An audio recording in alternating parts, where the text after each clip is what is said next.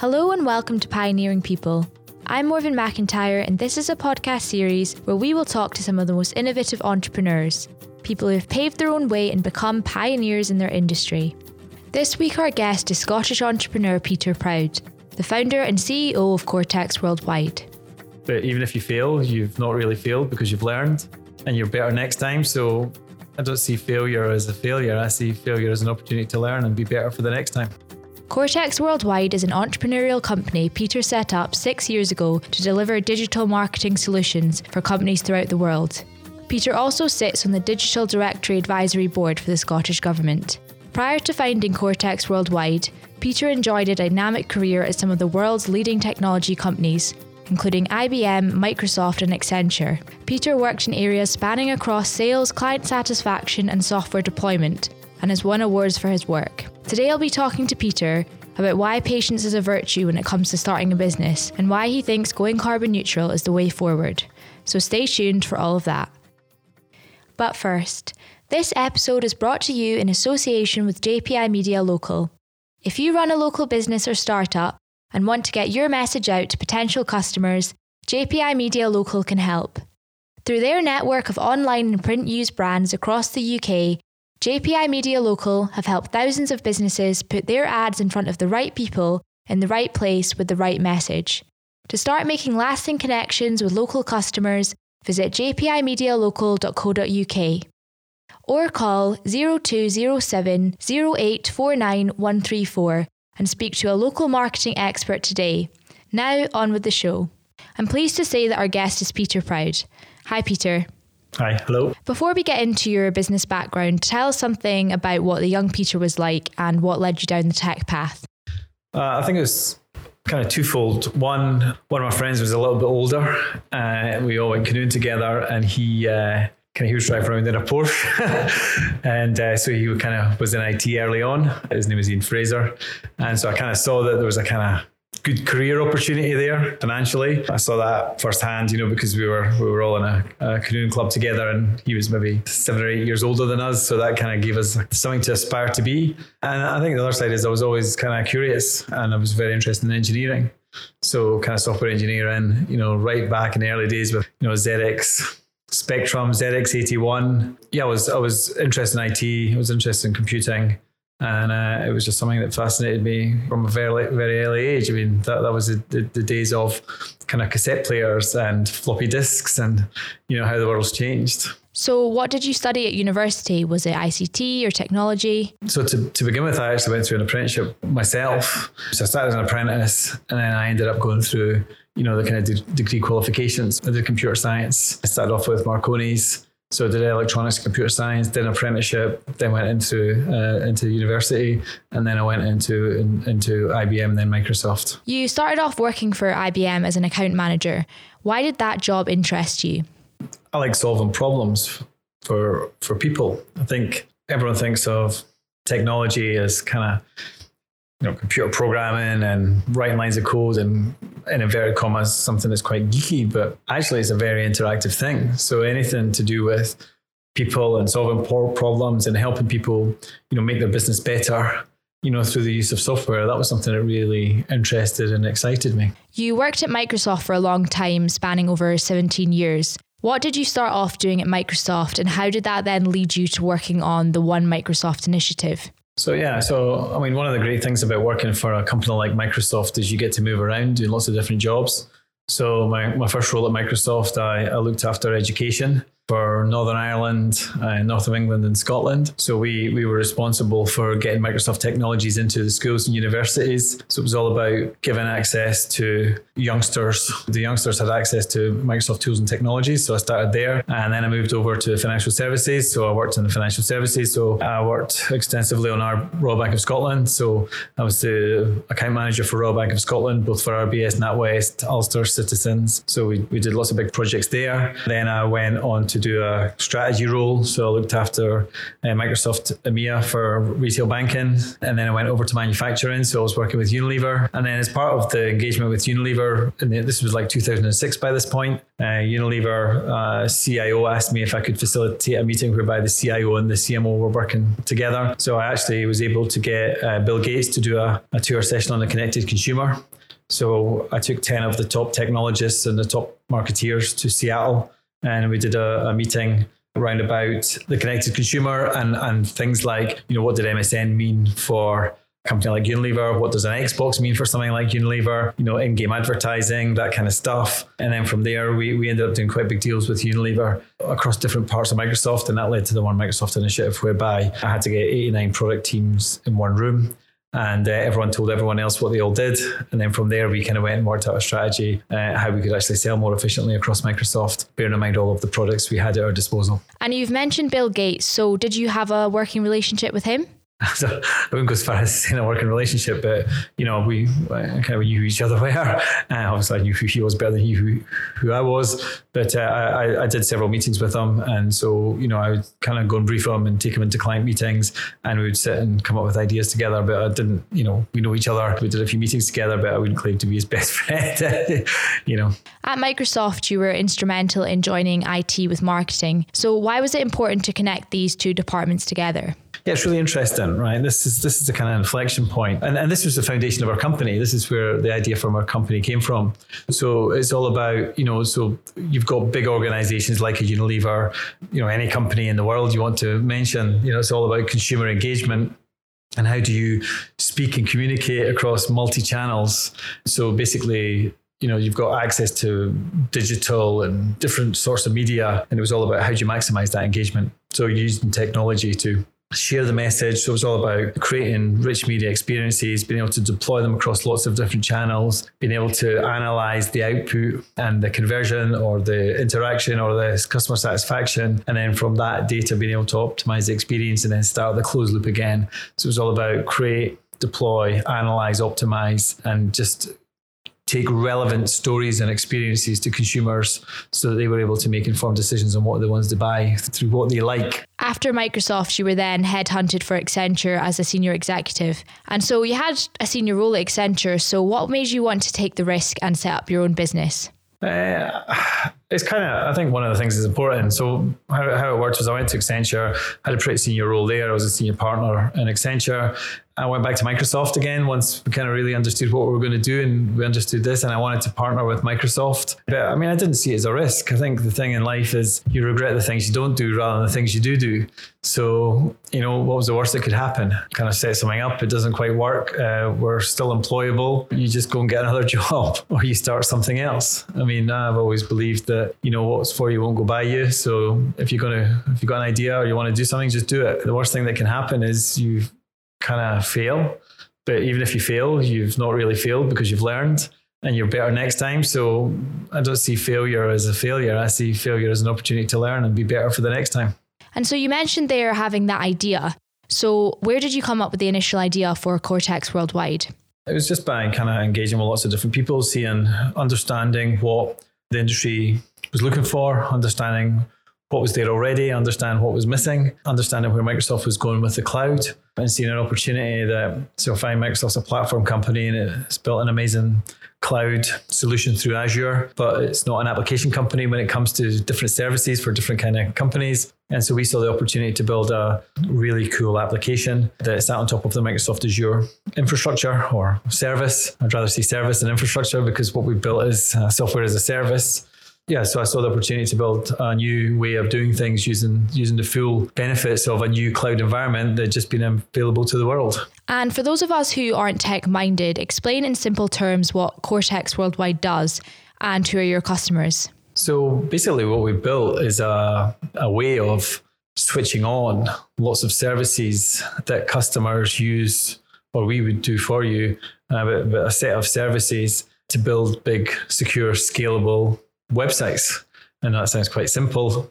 Um, but if you are looking to do a deployment or a campaign whereby you want to go live across Brazil and China and Australia and Europe and North America all at the same time, And that's actually quite difficult to do in the old world. So, you know, because we've leveraged the kind of software as a service environment using Azure, we've got in, instant access to all those resources globally. So, so essentially, we've got the ability to create rich media websites, to deploy them at speed at scale, to analyze them and see how they're performing and how the interactions are going, and then ultimately if you know optimize them depending on you know if something's successful or not and change them quickly you know to give give the customers what they want and help them you know get their, their message out there. And is it difficult to make these websites secure with lots of modern day threats to cybersecurity? Is that quite a challenge for the industry I mean, it's a challenge for everybody. So we we've architected our solution from day one to be absolutely secure. So we've been working with consultants who, you know, who are some of the top hackers in the world who present at conferences like DEF CON. Everything's been tested to death. We've decoupled our environment so the editing piece and the bits that control the website aren't actually on the web. So to actually hack into our websites is, you know, very difficult to do.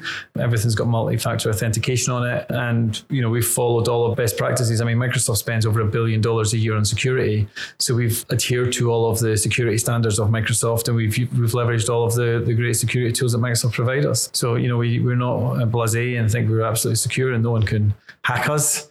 What you what, what you have to do is be absolutely diligent and paranoid and make sure you put in all the checks and balances you can do to make sure that you're providing secure services for your clients. You used to work for Microsoft and now they're one of your clients. I suppose that's quite unique. And is it quite strange having them as a client when you used to work for them? So I don't think that, uh, and sorry, I'm not contradicting you here. I, I don't think it's that unique.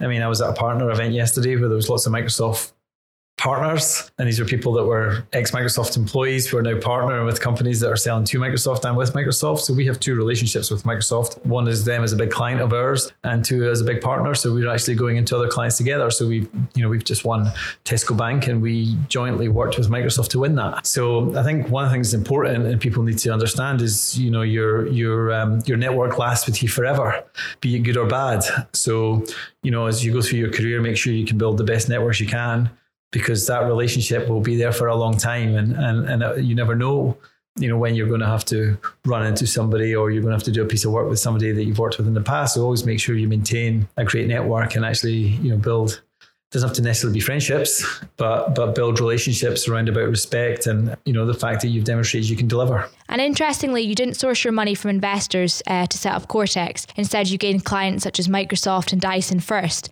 so, why was it important for you to develop your product first instead of going to investors initially?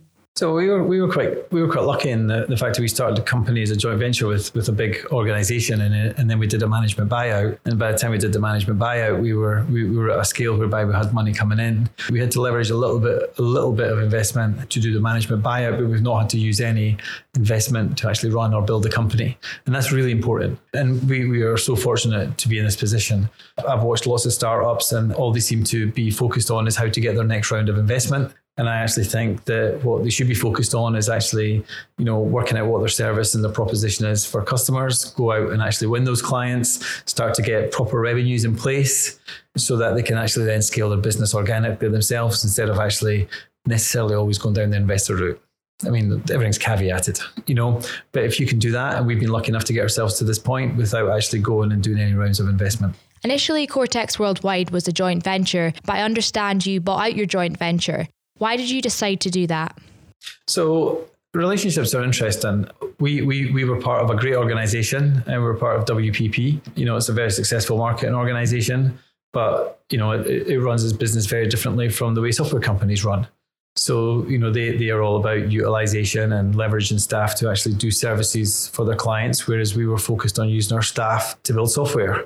So, you know, it depends on the kind of investment type and cycles of you know organizations and our model and what we were trying to do didn't fit in with their strategy so you know we were fortunate fortunate enough that they gave us the opportunity to do a management buyout and we bought bought the company away from uh, WPP and we're now a standalone entity you know, we realized very quickly they, they, you know, they are not, they, they didn't want to kind of do long-term investments in companies like ours. And that's one thing I've, I've learned, right? This has taken us five and a half years to get to the point of really launching and scaling. So one of the things I would say, if, if anyone's going, going into this, you know, patience is something that they have to learn because it's going to take a lot longer than they think. you know, I would imagine, you know, WPP would have probably wanted a return after a year or two and what we were doing. But if you're building enterprise software, that's not possible. So, you, you, know, if you're going into a partnership, you need to kind of be very clear with them that you're in it for the long term. And if, uh, you know, and staff changed. So the person who was the CEO of the division that we were part of in WPP changed, and he was our sponsor. So once the sponsor was gone, then you know the people that were there uh, that remained wanted to, wanted us to buy the company from them.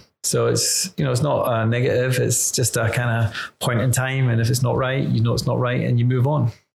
You've grown your business from one employee to 38 employees, even winning Apprentice Employer of the Year in 2018. What do you think, as an employer, you offer employees? So I think, you know, there's a duty of care. We focus a lot on development, personal development.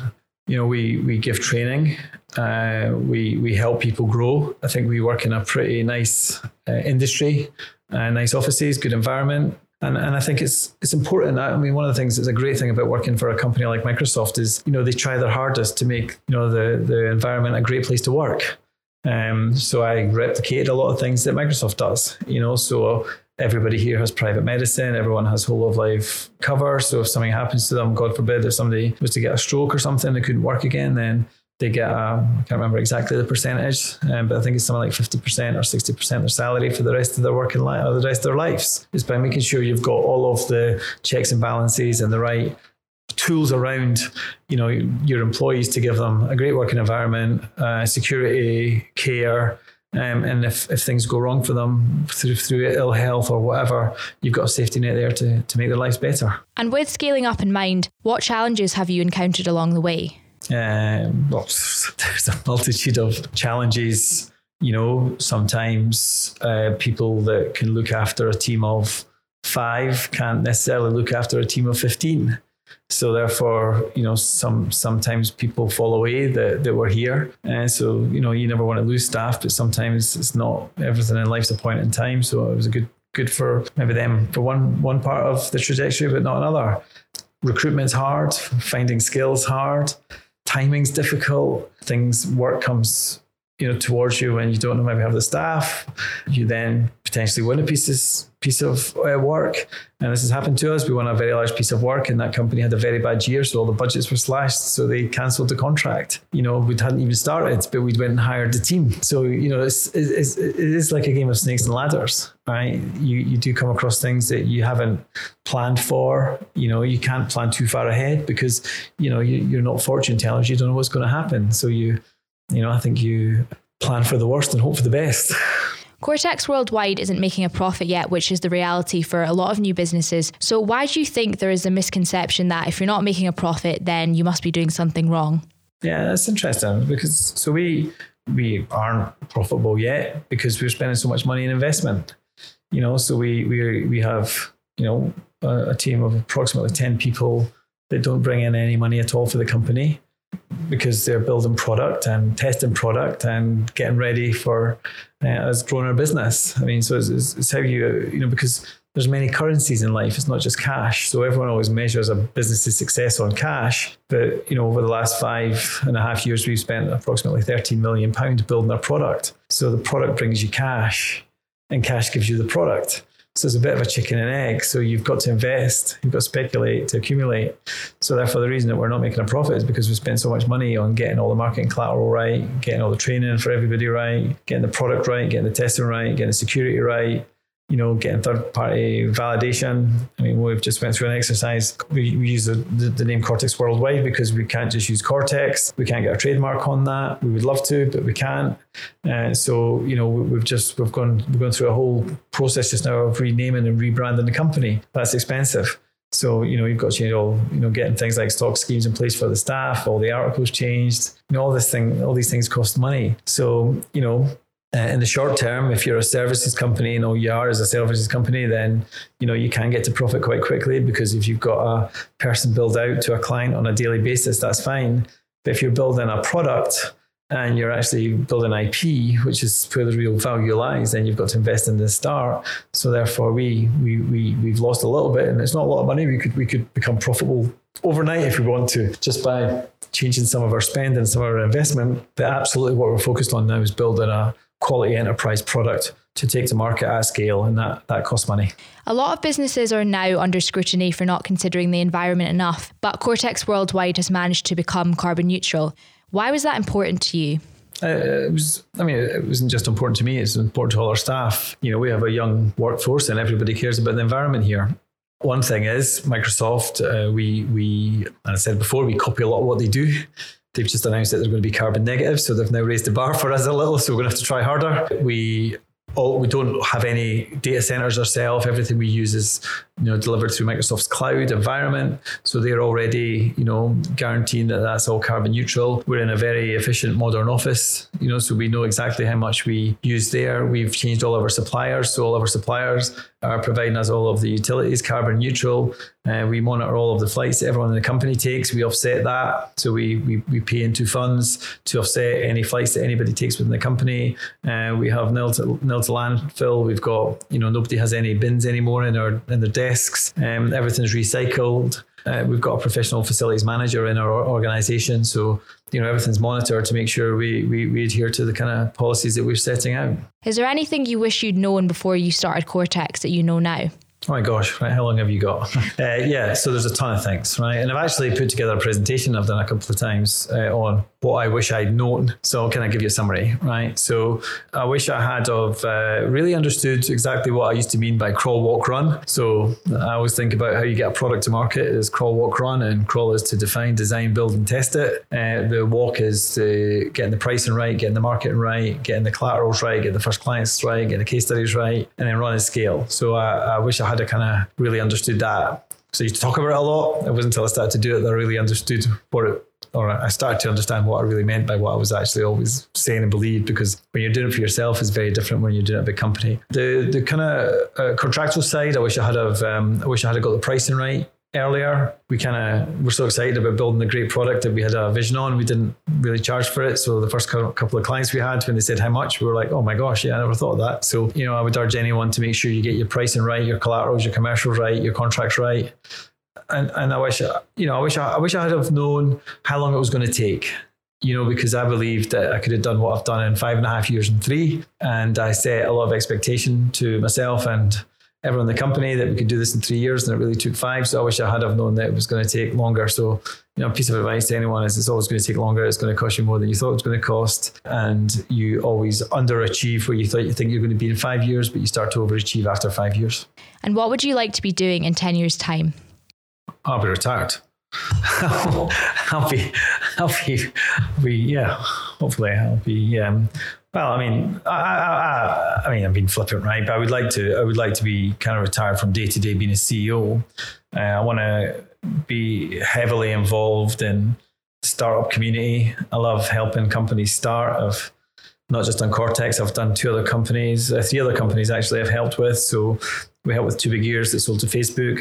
I uh, helped with Almighty that's now down in London uh, that's just raised a lot of money. And then another company um, called uh, Player Data, which is really cool, kind of suit type wearing a suit company. And so I've kind of helped these companies start, and I really enjoy that. I like the kind of innovation and the kind of the the startup phase. Uh, I'm on a few boards I like being on the board. So I'm like kind of, I'm the only non-civil servant on the digital transformation board for Scottish Government. You know, it's something new for me. I've not really been involved in government um, at all. So I quite like seeing how they work. So I, I just want to, well, in 10 years time, I, I want to hope I'm still fit and healthy. Uh, two, um, I want to, you know, I'd like to help other people benefit from the things I've learned because, you know, if you think about your career, and I said this already, is in three, three phases. It's kind of, learn as much, earn as much, leverage as much. And I would like to help other people leverage, you know, all the stuff that I've learned. And when I say earn, it's not just money; it's about wealth of knowledge, etc. So, you know, just give people access to my network and help them be successful. Well, thank you, Peter, for your time today and for sharing some great insights on innovation and the unique way that you set up your business. So, thank you very much. Thank you. Next week, our guest is digit entrepreneur Ray Bugg in business, a lot of people think they have to put their arm around what they do. At Digit, we've always been about sharing. We've been very, very open source with what it is we do. We've involved a lot of people in our products. Thank you for listening. And don't forget to visit jpimedialocal.co.uk or call 0207 0849134 to speak to a local marketing expert about how your business can make lasting connections with thousands of potential customers. You can download Pioneering People wherever you listen to your podcasts. But for exclusive, interactive, immersive content, download the Entale app for iOS and Android. If you like what you heard, please rate and review Pioneering People and help other listeners discover us too. This is a Laudable production. You can find out more about Laudable and its other local podcasts by following us on social media, on Twitter where we are at Laudable Pods, and Instagram by searching for Laudable underscore podcasts.